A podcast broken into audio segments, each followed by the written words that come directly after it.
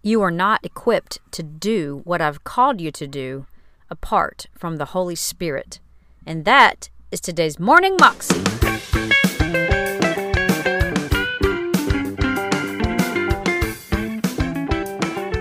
Welcome to the Morning Moxie Show. I am your host, Alicia Sharp, and today is part two of Charles Stanley, and his message is on the seven habits of a godly life. Here's Charles. And so I, the reason I said seven habits, because remember we said a habit is a recurring, often unconscious pattern of behavior that's acquired through frequent repetition, something that you and I do continuously. Now, each thing I've mentioned so far you can do. The reason you do not do it is because you don't think it's important. Now, watch that. The reason we don't do things that are absolutely sacred, godly, awesome, life changing, lifting habits is because we've decided to choose the world's way. And no matter who you are, how gifted you are, how much money you have, how wise you think you are, how much education you have, you cannot live a godly life, the best life, without practicing these seven habits. Now, what is the fifth one? The fifth habit is dependence upon the Holy Spirit. And uh, somebody says, well, what does that mean? It means that I surrender my life listen, to the indwelling presence of the Holy Spirit. And remember what Jesus said to his disciples. He said, Sit down, wait in Jerusalem until you be endued. That is, until the Holy Spirit comes into your life. And when he does, then you'll be ready to do uh, what I have called you to do. So I've given you some, some scriptures here. Some of them are familiar to you, maybe some of them are not. But uh, in Ephesians chapter 5, you remember what. Uh, the scripture says in this particular passage. And um, let's look at verse 18. The scripture says, Do not get drunk with wine, for that is dissipation or waste, but be filled with the Spirit. Now, if I took a quart sized jar and set it up here, and uh, I had it half full of water, you would say, well, it's only half full. It would only be full when it's up to the top brimming, complete. When he says be, that, that Greek verb says, be ye being filled, which means it's a continuous thing. In the morning, when you get up amidst your prayer or before you, when you're meditating, before you even get out of the bed, you should say, Lord, I just want you to fill me with your spirit today. Now, here's what that means. Jesus said to his disciples in Luke, Before you do what I called you to do, Wait in the city of Jerusalem until you be endued, until the Holy Spirit has come upon you to indwell you for the simple reason you are not equipped to do what I've called you to do apart from the indwelling presence of the Holy Spirit who will empower you. He will empower you, teach you how, give you guidance and direction to do what I've called you to do. Now, most people don't have any idea who the Holy Spirit is. You are as a follower of Jesus, as a believer of Christ, you've trusted Him for your salvation, you are now already indwelt by the third person of the Trinity, who is the Holy Spirit.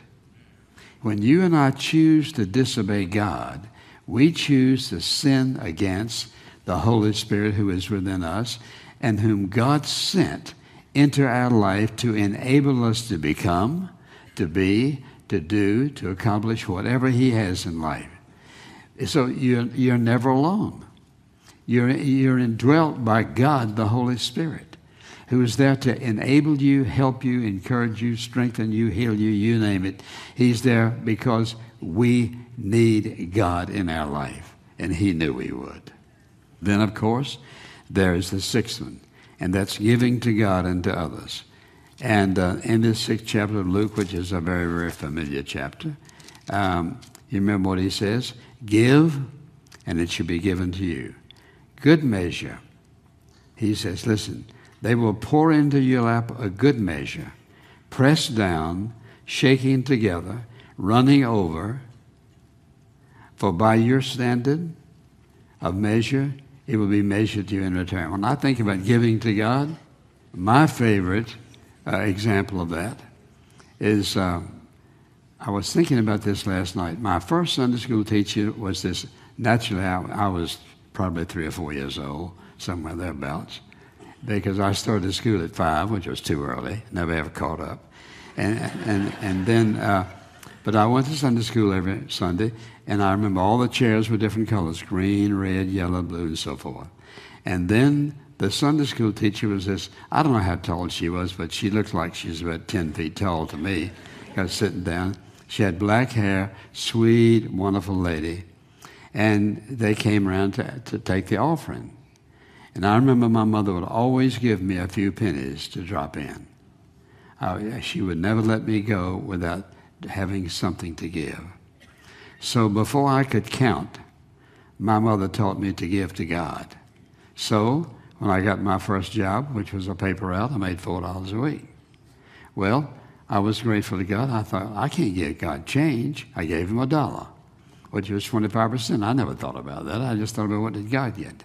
Then after that, I had a paper route and I made $16 a week. And so I gave God more than a tithe on that. And then all of my life, I've never just tithed. Never. For the simple reason I learned very early in life you cannot outgive God. And watch this. Secondly, you can't even predict what you're going to need. And if you can't predict what you're going to need, how are you going to manage all of that? So we give to God and trust Him to do exactly what He promised to do. And so I gave you this simple example that many of you have heard before because it's one that so impressed my life. So you have to ask yourself the question is that going to be one of the habits in your life? And the Bible says that God loves a cheerful giver.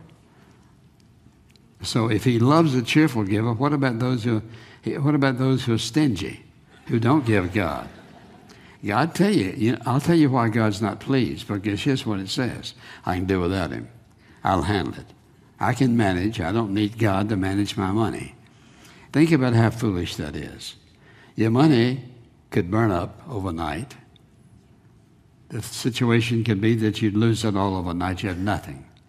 But listen to this carefully. You will never be in the situation where you don't have anything because you have God living within you and everything you need, God has promised to provide.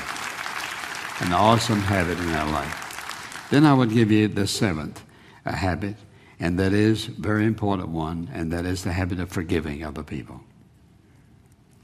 And the scripture, one of the very clear scriptures in Ephesians chapter 4, and uh, we've all read it many times before, but it's the truth, and we read it again and again and again. And the scripture says, listen, be angry and yet do not sin. Do not let the sun go down on your anger. Do not give the devil an opportunity. Very, very important passage. And then he says, don't grieve, in verse 30, don't grieve the Holy Spirit of God by whom you were sealed at the day of redemption. Then he says in verse 31, let all bitterness and wrath and anger and clamor and slander be put away from you, along with all malice. Be kind one to another, and tender hearted, forgiving each other, just as God in Christ has also forgiven you. Is that always easy? No. It's difficult sometimes to be forgiving to people uh, who have done certain things to you. And I think one of the worst situations is when you've been betrayed. When you have trusted, really trusted somebody, done your best to help them in lots of ways, and then they betray you. They, they do what would be the last thing you think that they would do in your life. And yet we have to be forgiving. Now, here are seven habits. Listen carefully. I could have done this in a lot of different ways, but I wanted you to see every verse and to get all seven habits down so that every single person in here fully understands the seven habits by which you live a godly life a life that will be blessed over and over and over again in many, many different ways. But it's a, it's a, it's a choice you make. And I would suggest that you make a choice right now. We're going to pray in a second. And in this prayer, I'm going to pray that you'll be wise enough and say to God, Lord, I want these seven habits in my life. And I will begin today working them into my life. It's a working process into your life. Will you, will you live up to all of them every day? No. But here's what you do you ask God to forgive you. Show me why I tripped up on that one, Lord. And I just reaffirm my desire to be forgiving to others or whatever it might be. Lord, I, I was too busy. This morning I got up and ran off. Forgive me for not stopping to meditate upon your word, to surrender my life to you, yield myself to you. Made a mistake, God. I don't want to do that again. You don't think God will co- correct you? Yes, He will. He will correct you.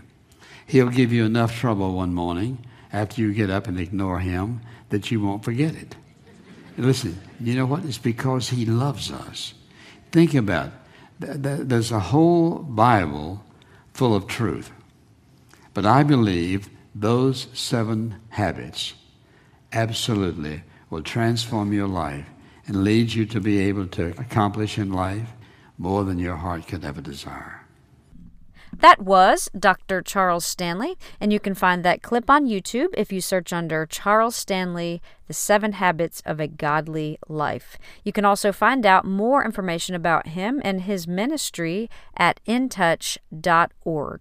Well, that is all I have for you today. I hope that you have been encouraged to go out and take your mountain and just to trust God for his greatness and to, for great things to come to pass in your life. Have a great day. God bless.